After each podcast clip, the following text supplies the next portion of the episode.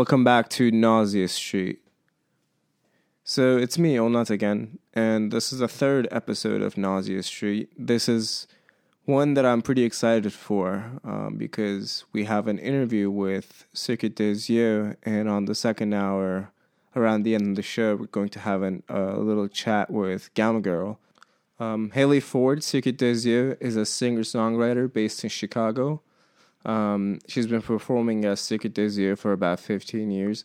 And her music to me has meant a lot over the years, as to me, it's the perfect description of a solo artist growing up and becoming a full on producer, a full on just creator in a way. And um, it's something that I really aspire to be myself.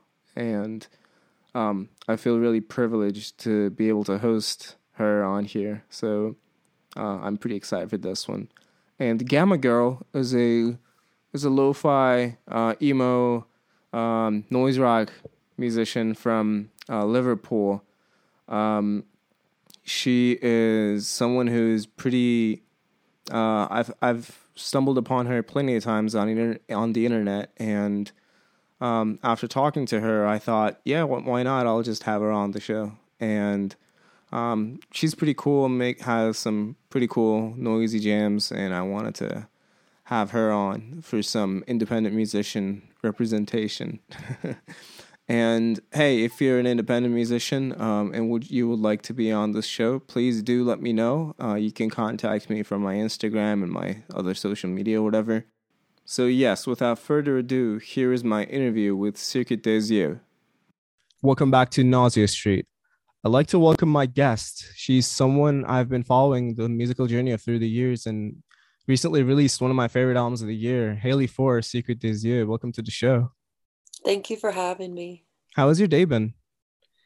It's been good, quiet. Uh, it's 11 a.m. here, so um, yeah, pretty. It's like a rainy day, cold, rainy day. Nice. Is that your weather of choice, or?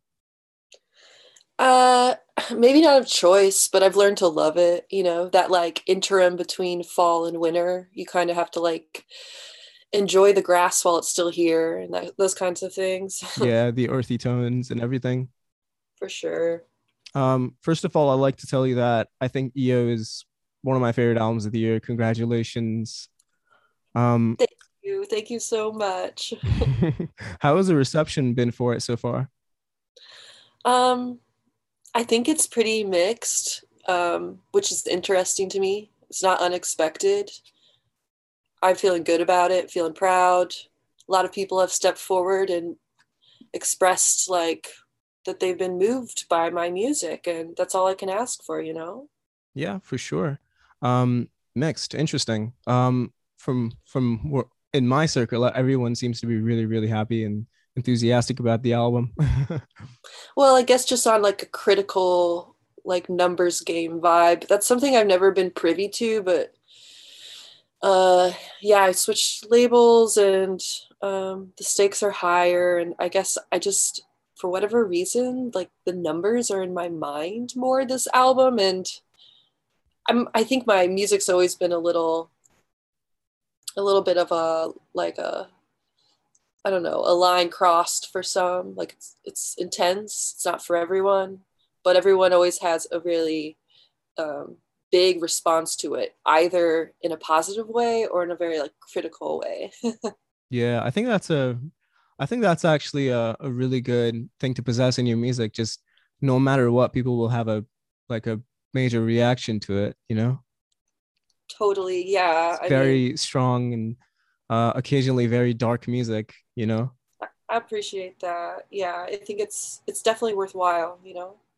Yeah for sure. Um first of all i want to ask you about the cover. Um the listeners can look it up everywhere but i i like to say i really like the cover. Um it's you wearing a beautiful um orangey garment in a free fall. I remember when you posted on social media if you taking different takes of you falling. Um mm-hmm how was that for you? It was it was it was scary. Um, you know, I prepared for it and I was sore and I really pushed my body to the limit. Um, I thought it would get easier with each fall, but in fact, it became harder. And that was interesting to me. Um, but it also went really sw- swimmingly. Like I was so happy with what we achieved with that. I actually had created this little doll of myself about eight months prior, and I sort of was just throwing it off of like various objects in the house and being like, I should like dress up like this doll and I should fucking fall. Sorry, excuse me. I don't know. no, I can go for it. okay, okay, cool. Um, but yeah, I was like, I should just fall. And to watch it transform from this like really it looks like a kindergartner made a doll out of paper into a full album cover is yeah a moment of pride for sure. Did you have to um prepare for it like get training or whatever before you oh yeah. I mean sure. i was thinking yeah i was thinking more like backyard wrestling like let's just do it. But i was paired up with a stunt person and i trained and that in itself was really um uh, gave me some humility, I guess you could say. I was training with children between the ages of six and 13. really? That's that's interesting. yes, they were all extras on this show, uh, Chicago Fire, and okay. they were going to like fall out of a burning window in the TV show. So it was like me, a grown woman, and just like surrounded by these children that were doing backflips and free falls and it was really funny. Must have been an interesting experience for sure. Uh how many takes did that take for the cover? I think i did around 60 and 60 stunt, whoa. Yeah and the, the stunt folk told me they said they only do 20 falls uh per shoot because it actually does affect your internal organs at some point. I'm so, sure. yeah, you have to be careful. And you said you were sore after it right for days. Uh it was worth but, it though. I love that. I love that like devotion, you know? Yeah. Get your body into it. Yeah. With the free fall, I'm sure a lot of listeners can make up their own mind on what that means, but to you, what does it really um, mean, uh, the album cover and everything? Well, I'm an artist that lives with major depression and I have PTSD. And especially during the pandemic, um, my sort of episodes of disassociation became greater and I felt so isolated.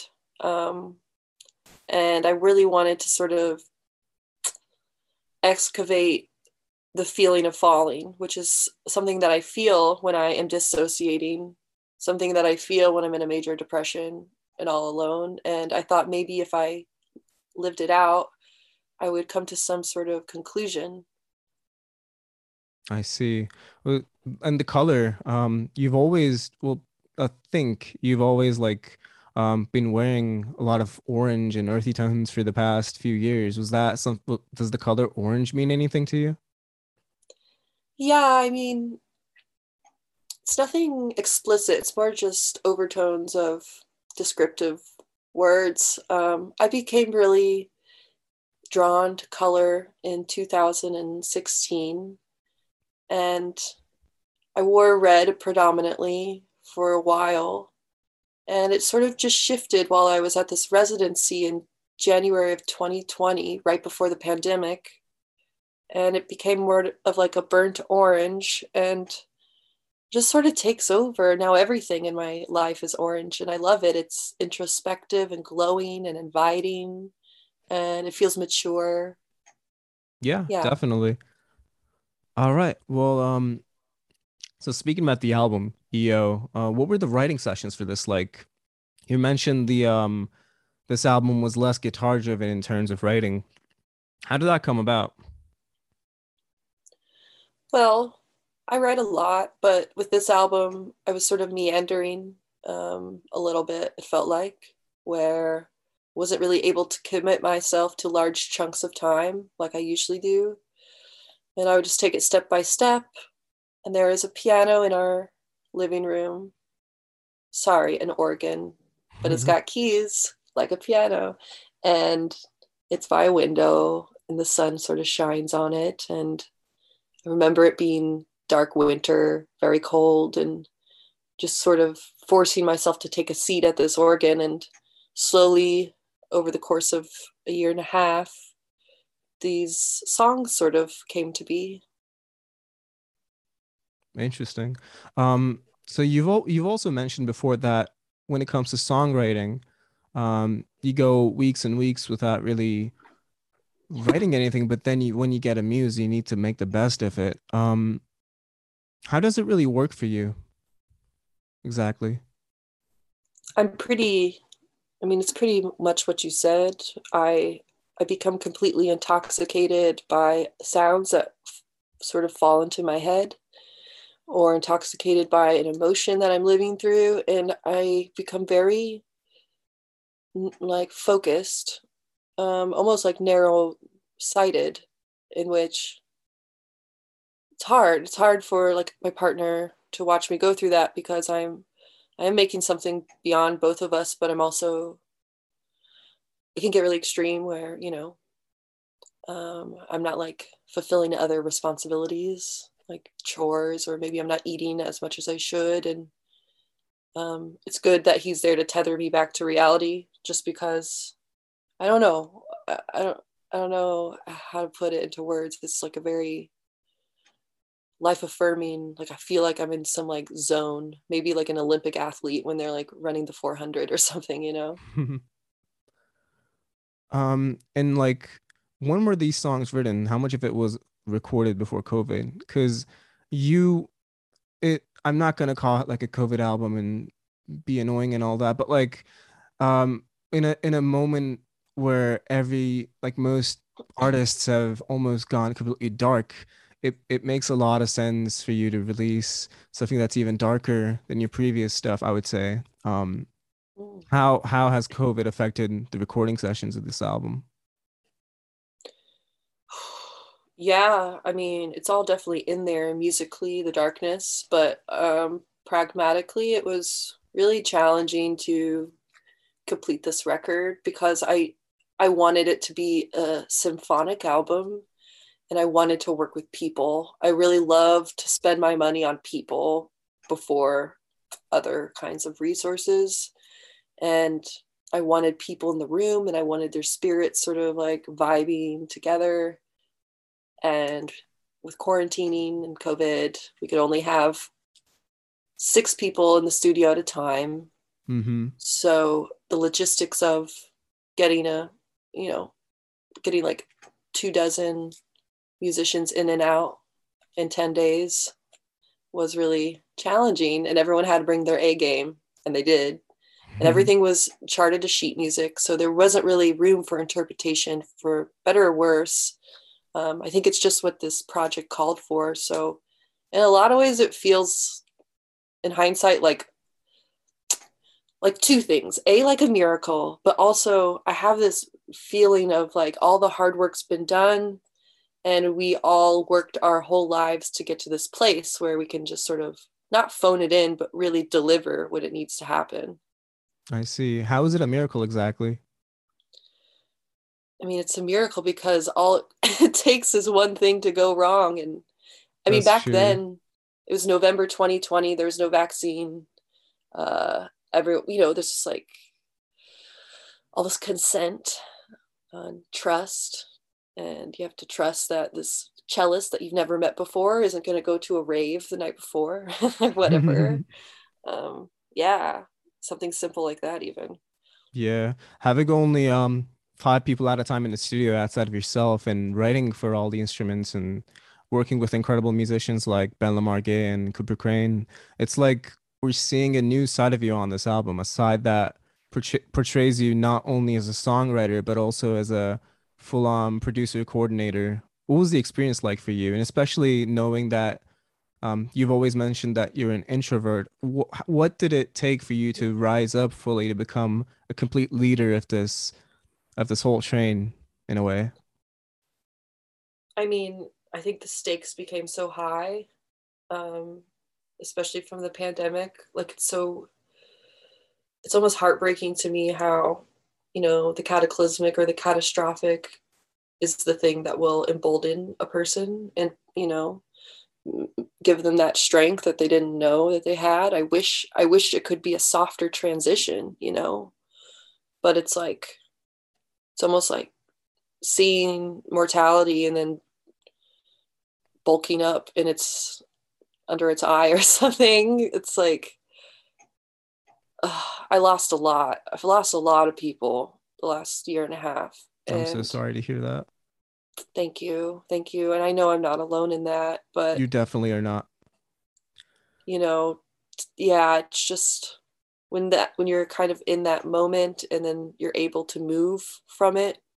I just want to take the biggest step away that I could and uh, I yeah, I surprised myself. I, it was hard for me to to speak uh, to so many people and to be so organized because I am a messy creator and I'm really interested in chaos. But in this instance, it was like there was so much chaos in the world.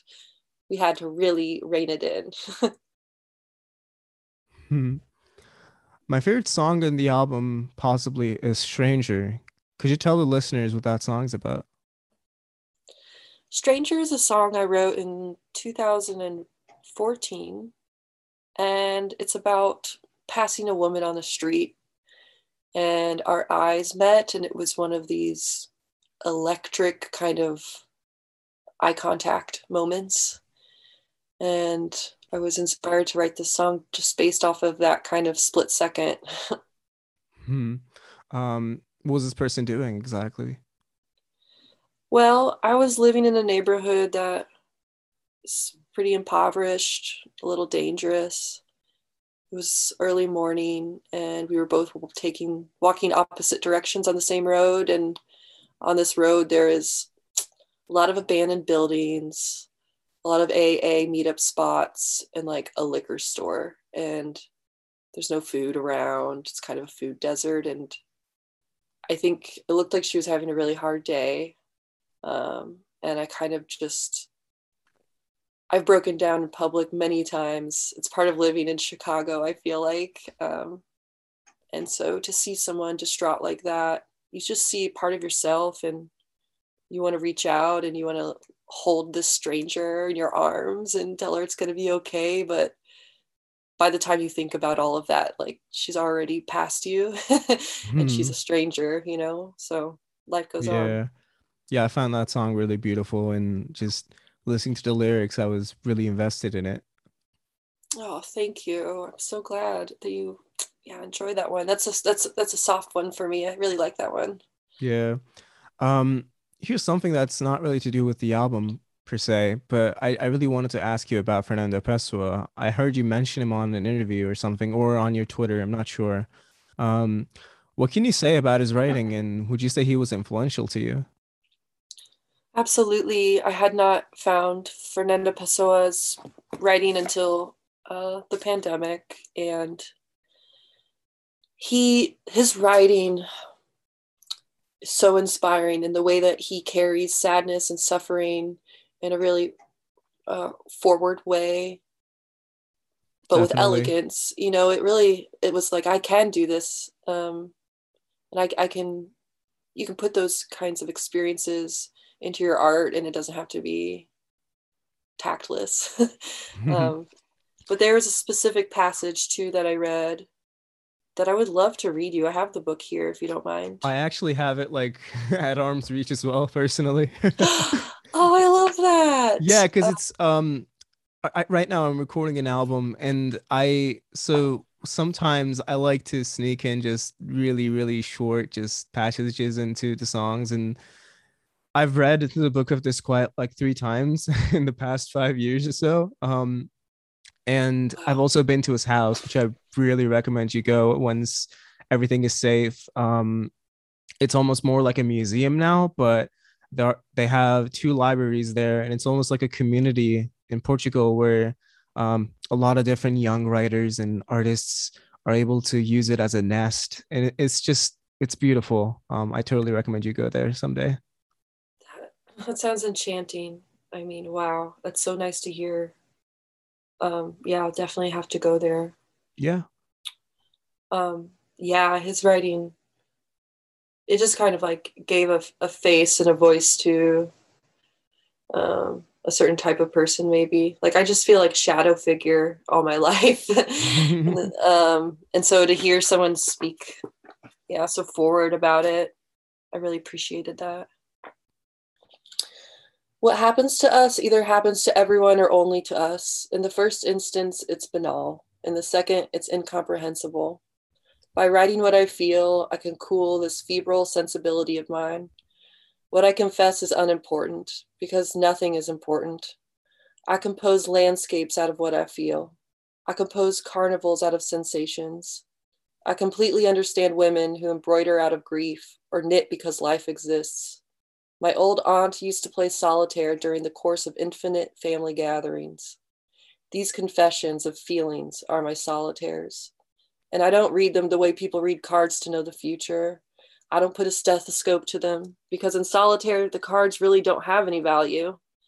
I unrav- unravel like a multicolored skin, or I make y- figures of yarn out of myself that are like the ones braided by tense hands and passed from one child to another. I just take care that my thumb doesn't miss making the final knot. Later, I turn my hand over and the image changes and I start over. Beautiful. Ugh, I know, right? Thanks a lot for reading us that bit. Absolutely. But yeah, are there any other authors or poets that were really influential on you? Um, Pema Chodron is a Buddhist um, leaning teacher and writer, and her book, Loving a Waking Kindness, was really uh, medicinal for me and her, and I've I've read a lot of her books since then, um, and they're really easy to read. They're really good morning reads, and they help me specifically with uh, depression. Like they really help help me muster the energy. So should check her out. nice. I think she might be on my list of stuff to read. I'll look into it. mm-hmm. Also, Anne Carson. Are you an Anne Carson fan? I have not looked into Carson yet. You know, she's a little cumbersome for some people, but I love like uh, this book Red Doc that she released. It's very avant-garde, but um, it's worth it's worth a read. I I recommend it. I'll look into it for sure. So um back to music, I guess. Since you finished the album, have you started thinking about a follow up or just any other new music you might be recording down the line? It's all very fragmented in my mind, but I do. I, I am feeling a fervor and I'm feeling really inspired and I feel healthier than I have in a long time. And I, That's I would great like to, to hear. Thank you. I would really love to make an album from like when my mind's in light, you know, from that point of view. And i and i know i need to do it under a big sky. So i'm kind of like searching rental properties mm-hmm. for like a house that i can invite all my favorite people to and we can sort of captain beefheart it but be nice about it. Like everyone will eat lavish meals and you know have great conversation and make music. That would be beautiful and why not? I'll get to this question earlier. Um, when I look at your discography, I see a clear story of personal growth from your four track lo fi recordings into the orchestrated beauty that -io is. To me, it's a it's a beautiful line of releases. Um, and um, where do you think you can go from here?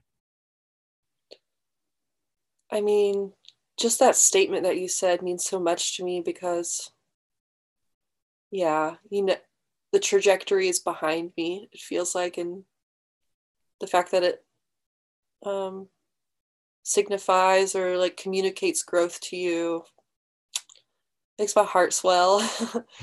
And from here i did a lot of work on myself and i'd like to keep that up.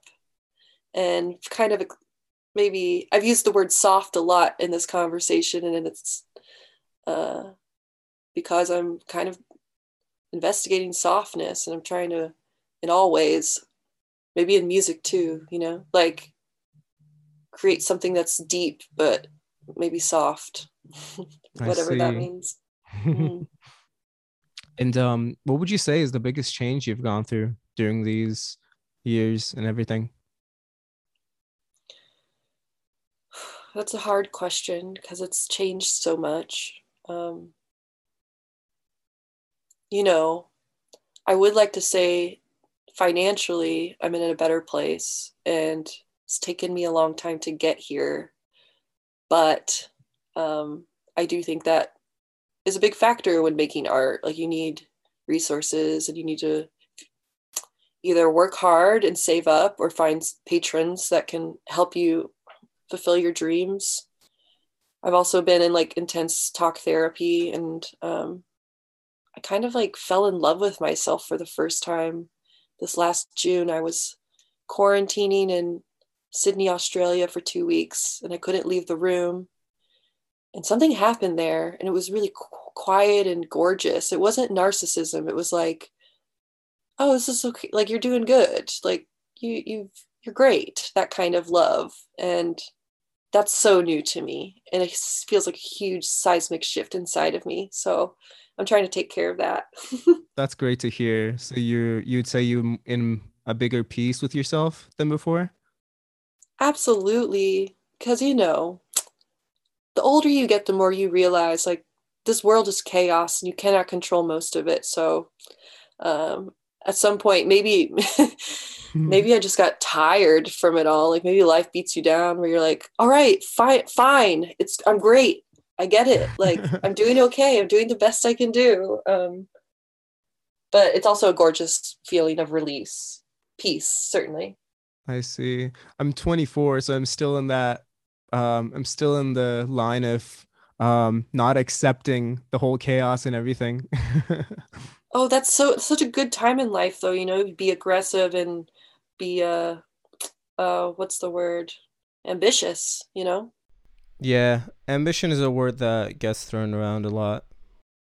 Um you've mentioned before that you've had a problem of ageism um as a musician beforehand and as someone currently struggling with it um how did you combat ageism exactly well, I think there's a lot more opportunity for you than it was for me. I still firmly believe that I had some of my best ideas when I was young, when I was, you know, in my young teens, early 20s.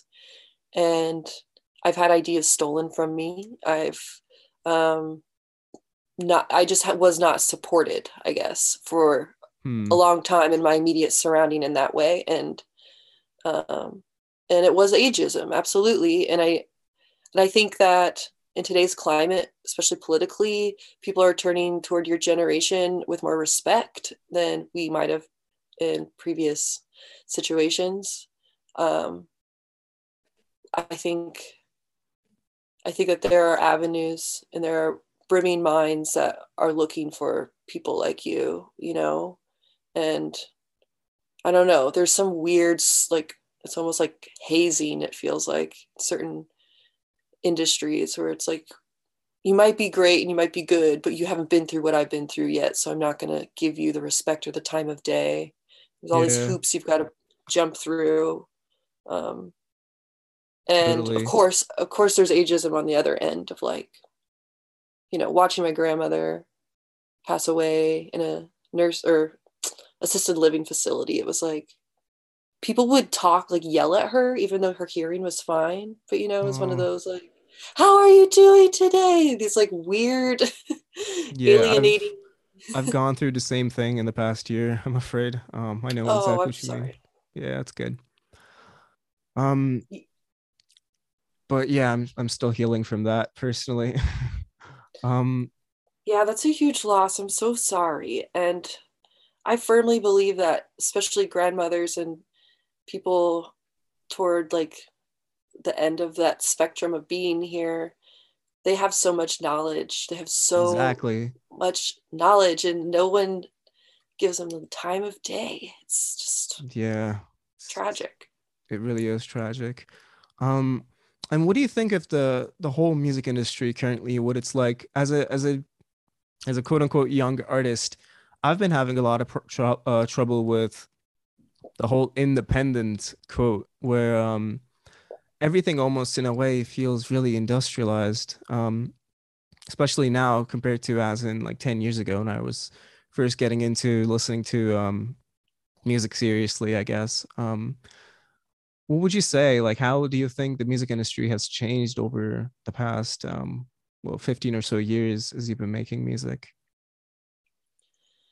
Well, I can only speak from my experience, and I do think that everyone's experience in the industry is different, For and sure. that's can and that can be like almost like a mirage, you know, where you see someone and you're like, I want what they have, so I'll get their booking agent or I'll get signed to their label or try this or that. And even if you do get all those ingredients, it doesn't guarantee that your trajectory is going to be even remotely the same.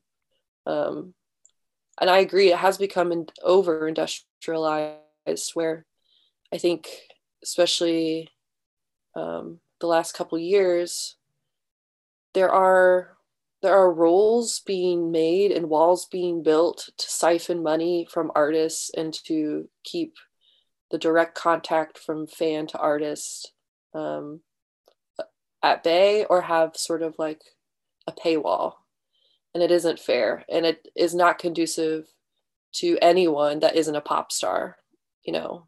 Yeah. um, even yeah it's tough.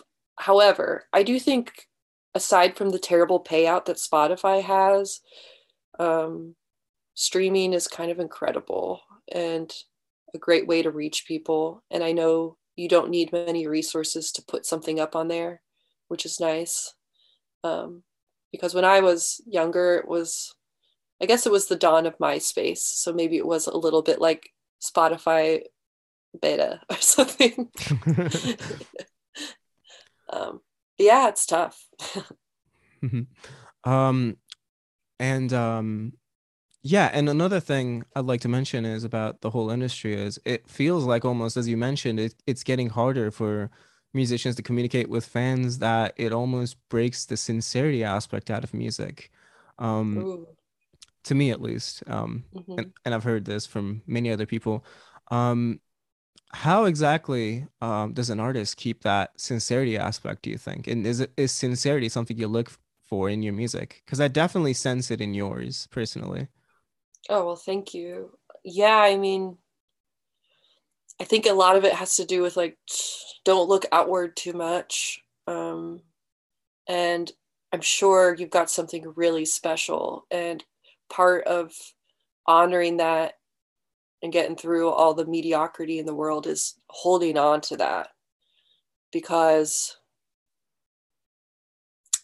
it will take you far and it will get you through the the whole rigmarole of like everything else that's out there because there are a lot of industry plants there are some people who are trying to just make money and they're just in the wrong industry you know? It's music is such an incredible platform for communication and exchanging ideas and it travels far. It travels farther than paintings do. It probably it might travel farther than books and text i'm not sure but you know it's potent and it's an opportunity. So my advice would be to live shows as well like each each a bit a bit each like message you're able to send you should make it the most sincere the most enwrapped with feeling and ideas. And once you've done that like the connection will follow. Yeah.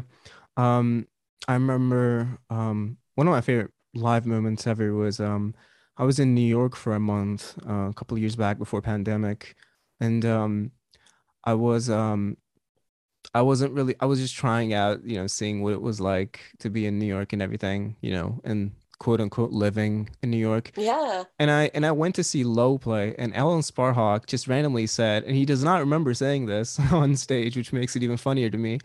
He said, um, well, um, I don't know if you're living here or if you just came here, but um, I'm sure things will find you, and I'm sure you will find the people here.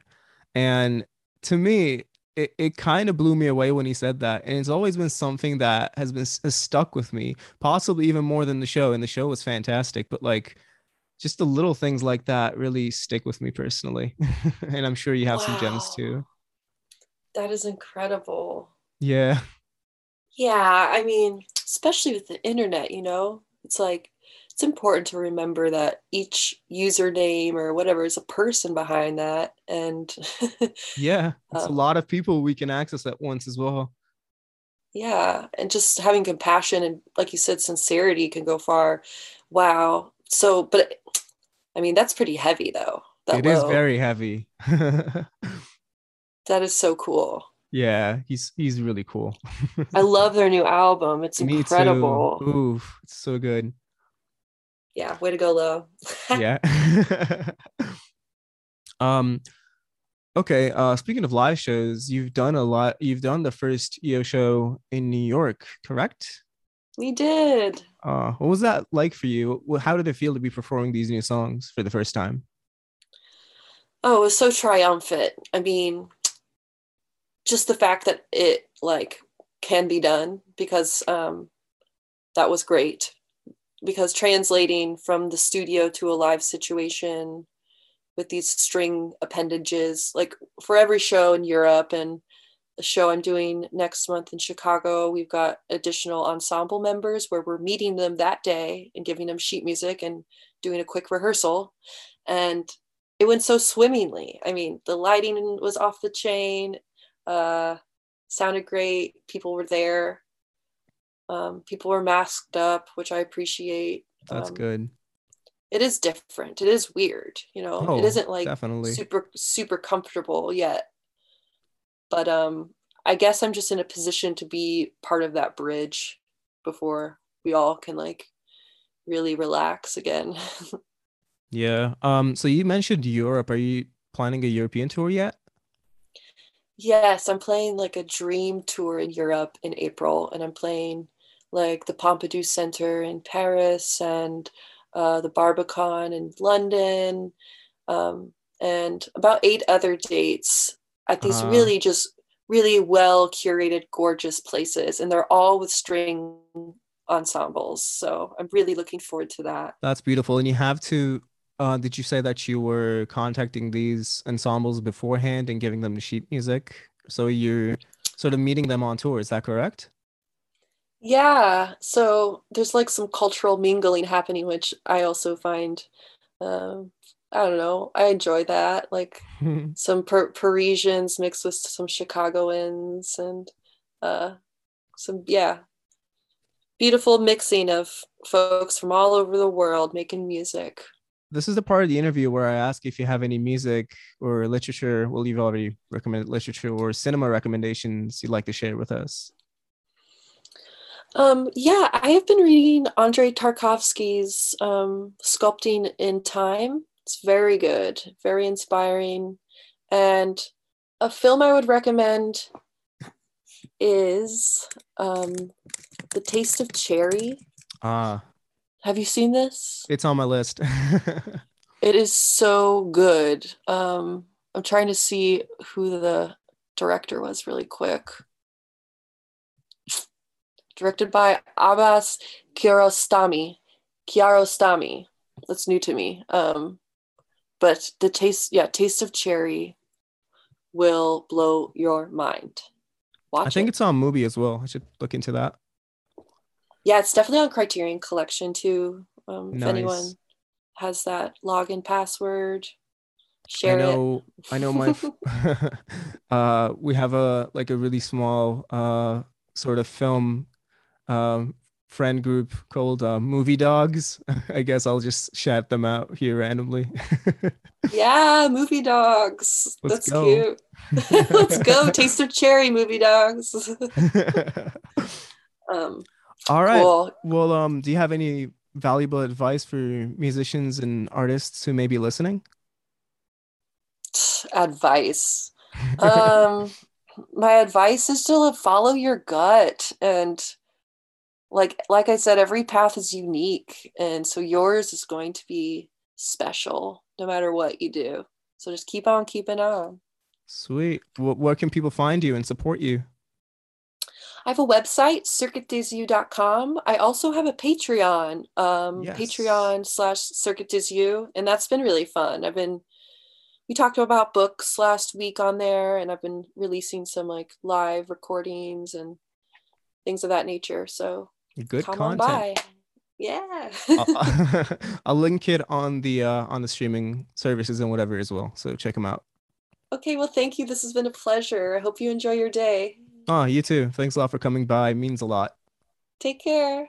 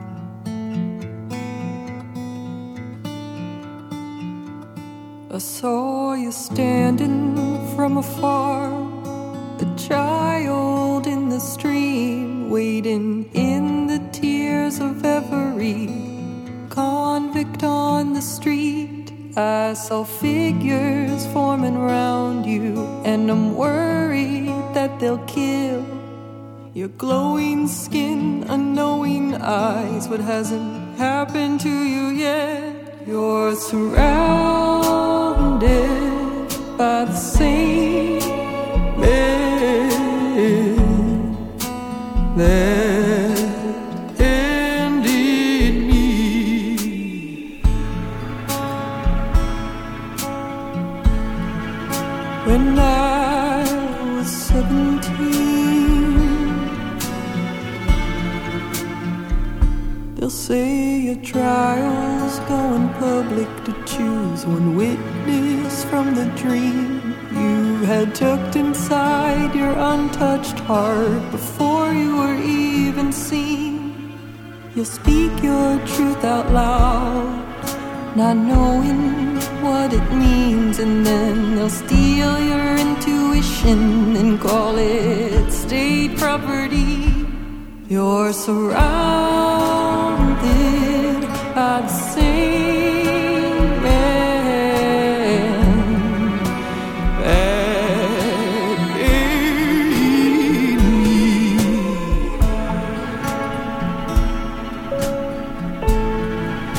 When I was seventeen,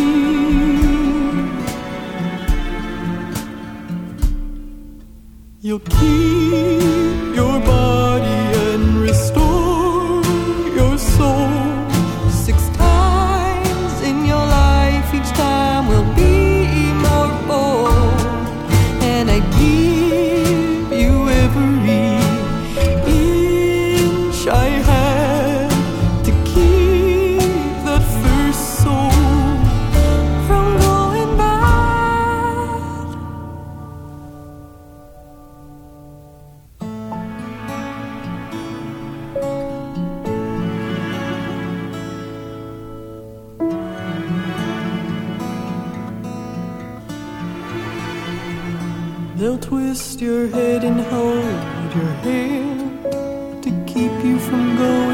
far before you're turned around into a knot and you've forgotten who you are.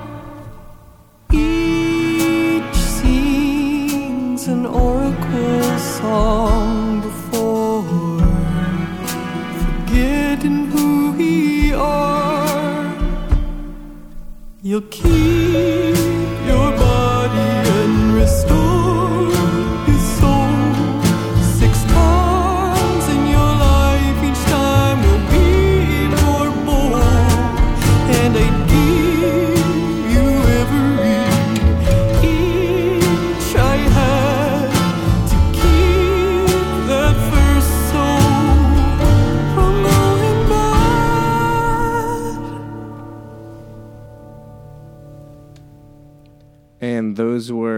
Vanishing by Circuit des Yeux and Oracle Song by Circuit des Yeux off the new album -io.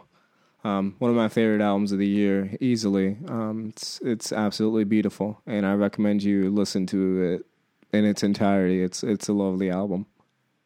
So yeah, um, I hope your month of November is looking good. Uh, I've been doing pretty good. I've been pretty creative this month. I've been working on the album, as as always. But I have actually something to announce. I'm playing a show in about a month on the 17th of December at Karga. And if you're local, um, I highly recommend that you show up to this one because it's going to be something special. Um, there's not much I can really say about it as of now, but if you can come by, uh, make sure to do so because it's going to be, like I said, something really special. Oh well, back to the music.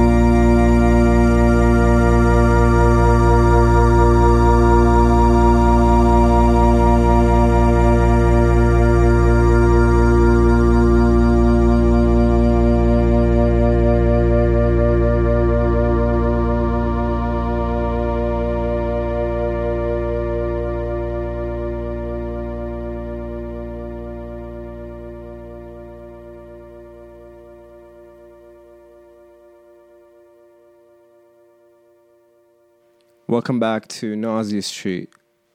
We just listened to Anemometer from Bitchin and the Natural Information Society and Off the Living from Matches. I'm not gonna um, break up the tempo and continue on with some more luscious music.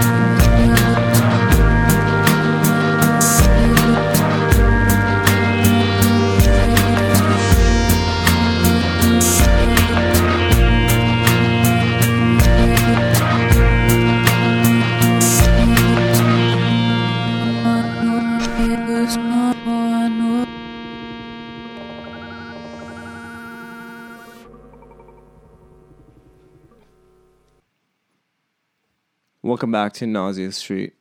We just listened to Les Memoirs from Mihai Edrisch, Another Day from This Mortal Coil, and Faking the Books by Lali Puna.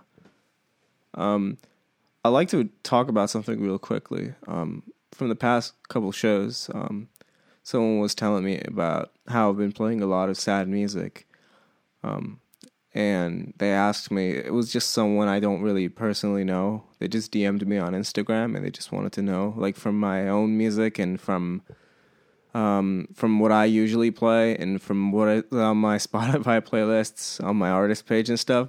They asked me, "Hey, are you like always looking for sad music?" And I told them, uh, "No, I just really appreciate the sen- uh, the sincerity in these songs, and I feel like um, they're aimed towards me. You know, if there's a lot of types of music where it can work as when you listen to it, as in when you listen to it, it will feel like it's directed to you when it's cl- clearly not. Um, that type of music is the stuff that really hits me hard personally. Um, but I'm not going out there Googling sad music, or I'm not going out there um, promoting, you know, sadness or anything like that. I'm just out here looking for luscious, beautiful music that I can relate to and that I can fe- I can see myself in. I can see myself or these people feeling these feelings and making these songs, which is why this stuff really works well for me. Um, I just wanted to say that because I've been seeing a lot of artists and not even artists, a lot of just regular ass people promoting sadness as if it's a fashion statement or something. To these people, I like to recommend that they step up their fashion game a bit and they stop lying to people. They stop lying to their listeners, they stop lying to their audience, they stop lying to their friends, and just project themselves the way they are. And if you want to look cool, I don't know, go play sports or something. I don't care. On with some more music.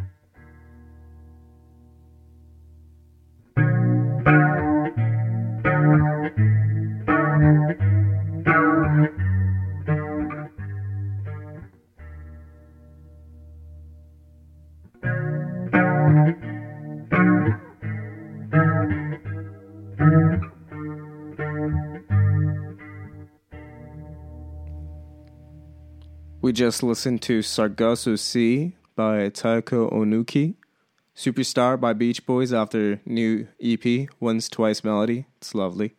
And Stina Nordenstam with Now That You're Leaving off her album Dynamite, which is an album I've been obsessed with for like the past three months or so. I think it's I think it's singer songwriter music that's um, combined with some experimentation, some much needed experimentation, and it's something that should be more well known for sure.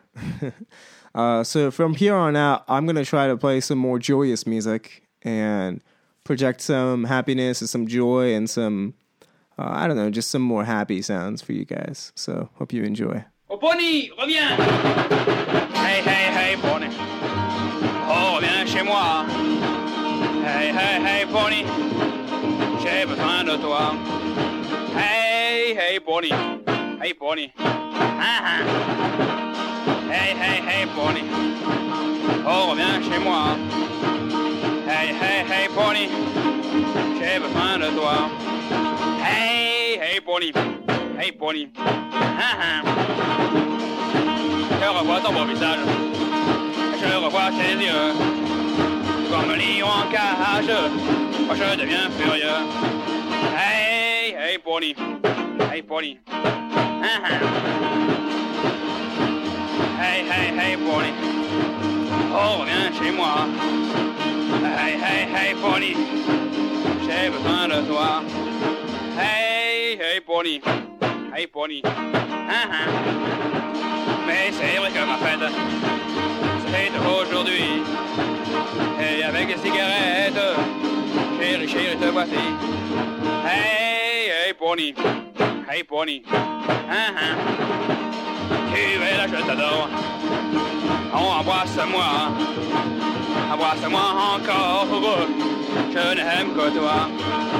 Hey, hey, pony, hey, pony, hein. hein.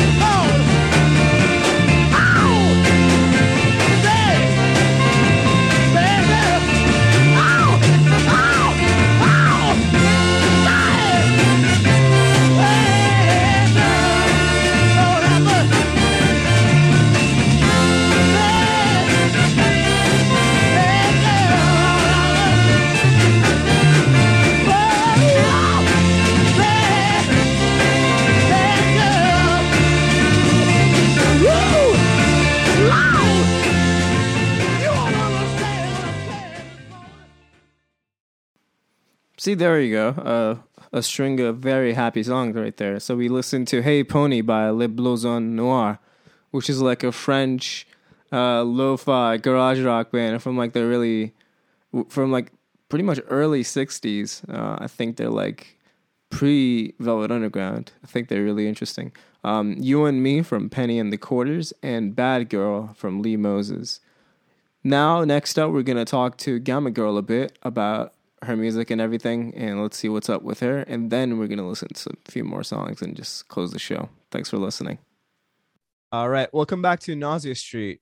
With me, I have Gamma Girl. I found out about Hey. her from somewhere. I have no idea, and somehow she's popped up in here, and I'm glad to have her here. What's up?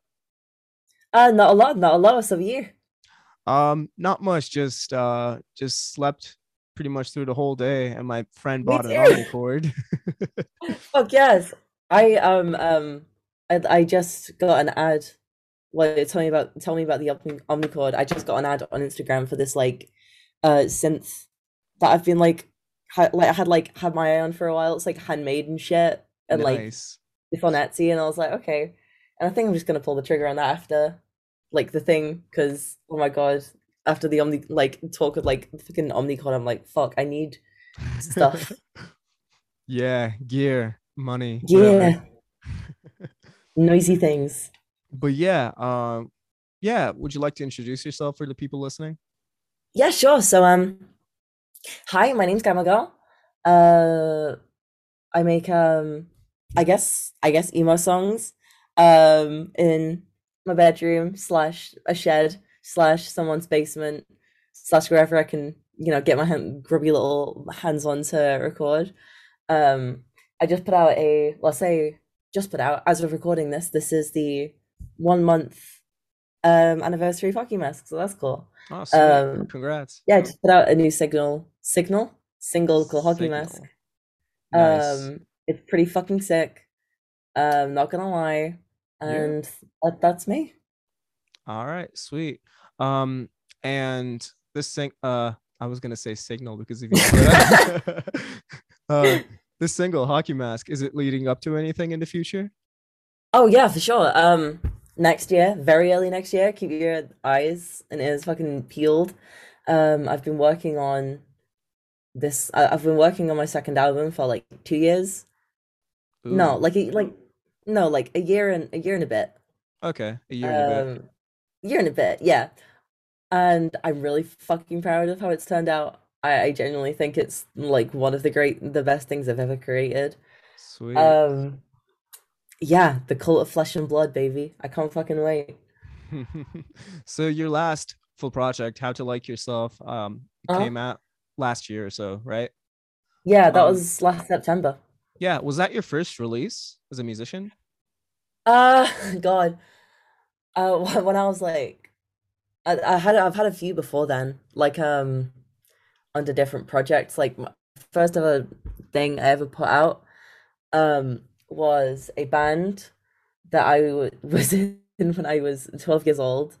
Awesome. Um, as a Christmas as a Christmas present, uh, like pa- parents of like everyone in the band like bought us some studio time, and we went in and like made an EP. And I won't tell you what it's called, but it's it's out there. It Okay. exists. It's still on Spotify. Ooh, okay. That's that's good up in that's a that's a good hint, I guess. Yeah. Um, What was it like, the music? Dad Rock. Dad rock. Hell yeah. Yeah, the, the parents are like kind of you know like living vicariously through their kids who started a band. You know. Oh, that's awesome. yeah. Do your parents still bring that up to you? Like, hey, um, you want to do, you want to continue this project or whatever? Or is it just something that was Oh one yeah. and done? um, the the guitarist is in like a cover band now, and like I just like see him playing around sometimes, and he's in the cover band with his dad, and so like Oh. sometimes I just I just I just see him around, and he's like, You know, if you ever want to get the band back together, and I'm like, I know Simon, and then I run away very fast. well, damn. And now we have you over here. Sweet. Yeah, and and now I have Gamma Girl, and I'm world famous and beautiful, and it, Yeah. it's amazing. So I found you out through someone or someplace. I don't remember. I don't really know. But um, I found I looked up just people talking about you, and people have mentioned Oh. a certain thing called DIY Twitter or something like that. yeah, something like that. Yeah, I'm really new to Twitter. Honestly, I have no idea how people talk on there, how people communicate on there. I I posted Mhm. the letter H. Um, I think- Whoa, I think that was a sick post. I'm proud of you, honestly. Wow, that takes a lot.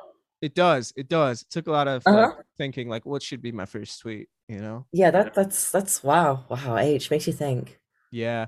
But um, these like social media communities, um, how can a musician get involved? Really? Um, honestly, just get involved.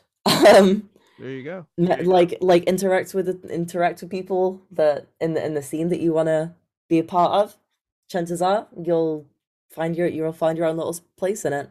Uh, you know, like there was that whole um there's a this artist called Stomach Book who I fucking adore and probably has my album of the year. Ooh. Um, and they just appeared out of nowhere, um, on Twitter, like and Bandcamp, like um, your arms are my cocoon, and someone yes. like yes, every you, you know who yeah,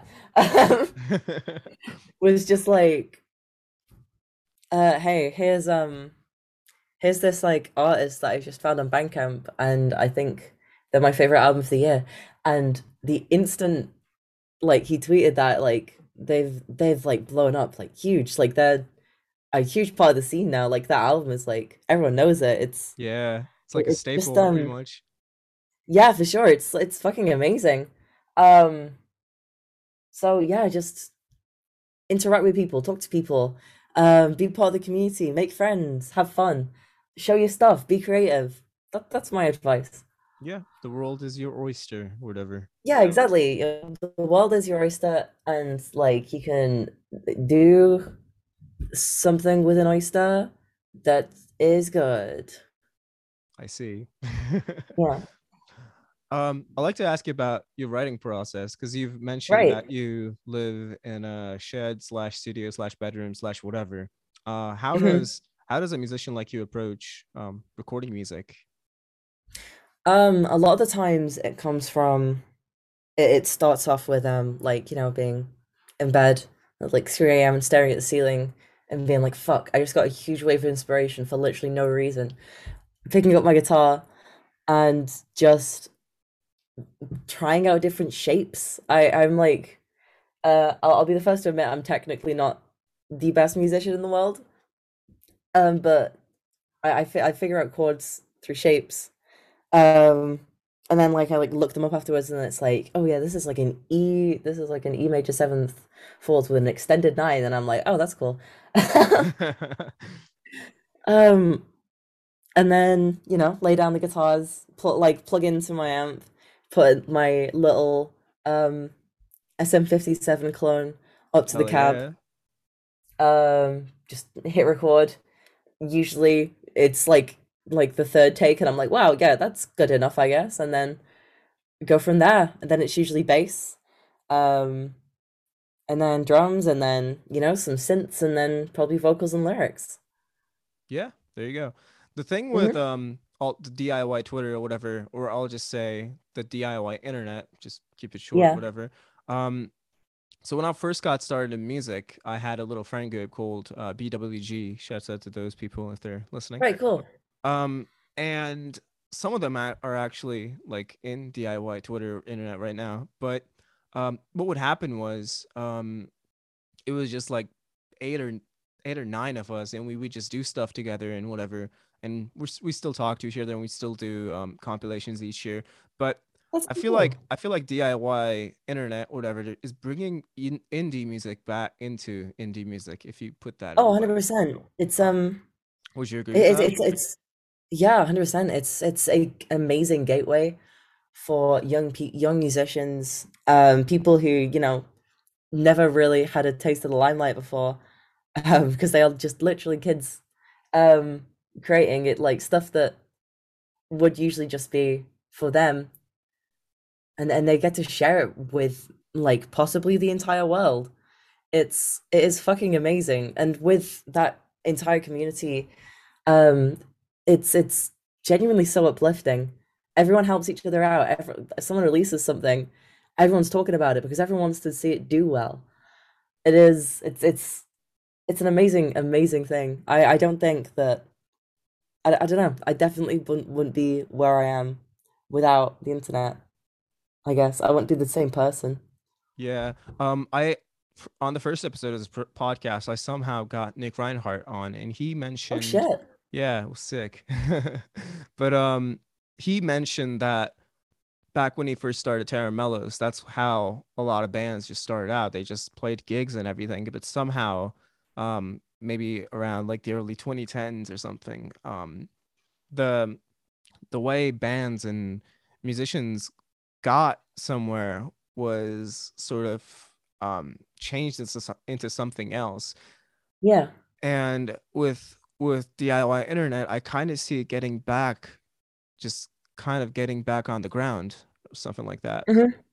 and it's great seeing musicians like you and like um uh like your arms are my cocoon and just releasing stuff and somehow it it creates a community around them that's completely not artificial or forced or put together by I don't know some old guy in a suit, you know. So it feels really Yeah, good to have musicians like you.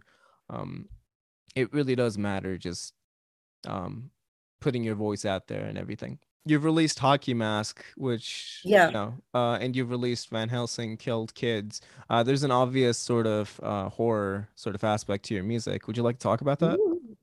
Yeah. So I want to, it's kind of been my entire approach for my second album is looking at loo- looking at trauma, looking at um you know body image through the lens of like horror and tropes because I think it's something that's universally understood. Is like you you you hear about something, you see something, you see some like imagery, you instantly go, okay, that's horror. And I think that's some you can say a lot with that. Um, I mean, talk about like you know the monstrous the monstrous feminine. Talk about um I don't know. I, I I feel like horror is like one of the most empathetic and interesting genres to talk about things like trauma through. Um, so like a few examples that I've been you know using like um there's there's hockey mask which like you know there's it's trauma like a serial killer like it's always in the corner of your eye and you'll try and ignore it but it's always this kind of like feeling down in the pit of your stomach until one day you've ignored it too long and it's got you um or like um blah blah blah, blah. Trying to think of another example. Yeah th- that, that's basically yeah okay. That's basically you know the the idea of the whole album. Ev- everything is kind of i i even if it isn't like as explicit as hockey mask which i think is like you know pretty fucking Yeah, explicit. it's out there. um it's it's spooky in one way or another because i don't know i think it's a really really really interesting um way of talking about things. And also um the sounds that you kind of associate with horror are really fun to play so oh, definitely, definitely, just weird. yeah 100% Spooky sounds. spooky chords and dissonance i like that Um, um, so your- yeah that's that's me You've been walking around as Mike Myers. What's who, what's which one's your favorite Halloween film? the uh the first one um, first one. Good. but also, All right. but also i adore Two um, i don't good. get I what like three. I really like three. It's it's so out there. me too i love season of the witch Yes. Um, it's so good. I also I love I love eighteen. Um, I liked kills. Like I have not I- seen both like, of those yet. hot take, hot take. Um, eighteen is like really fucking good. It's about like generational trauma. Okay. Um, and it, it's really really fucking good. It's about like the power. It's like I don't know, oh, overcoming gen- generational trauma and like violence against women.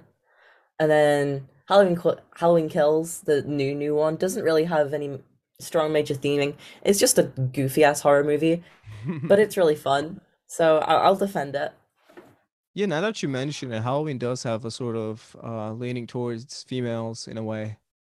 Yeah, it's it's why it's why I really fucking love it. It's I don't know. I, I feel like it is it is um it's in a strange way directed at women. It it's like the horror of kind of the the weird creepy guy who keeps giving you weird looks on the train who could just, you know, do something out of the blue for no reason to Yeah. other than that you're a woman. How did it feel like being that person? Uh it was really fun for for Halloween. It was well, really yeah, fun. of course. Yeah. um like you know i was I, I was going around in character um and like you know people would like you know turn and look at me and i'd stop dead in my tracks and I'd, I'd just look at them and then they'd like freak out and then like carry on walking and then they'd keep on look, like looking back to see if i'm still looking and i'm still looking and so like maybe like one time when they look back and then i'll start walking after them and then they scream and run away and start laughing and stuff and very fun. I also went to go and see the new Halloween movie as Michael Myers, and people kept taking my picture halfway through the movie.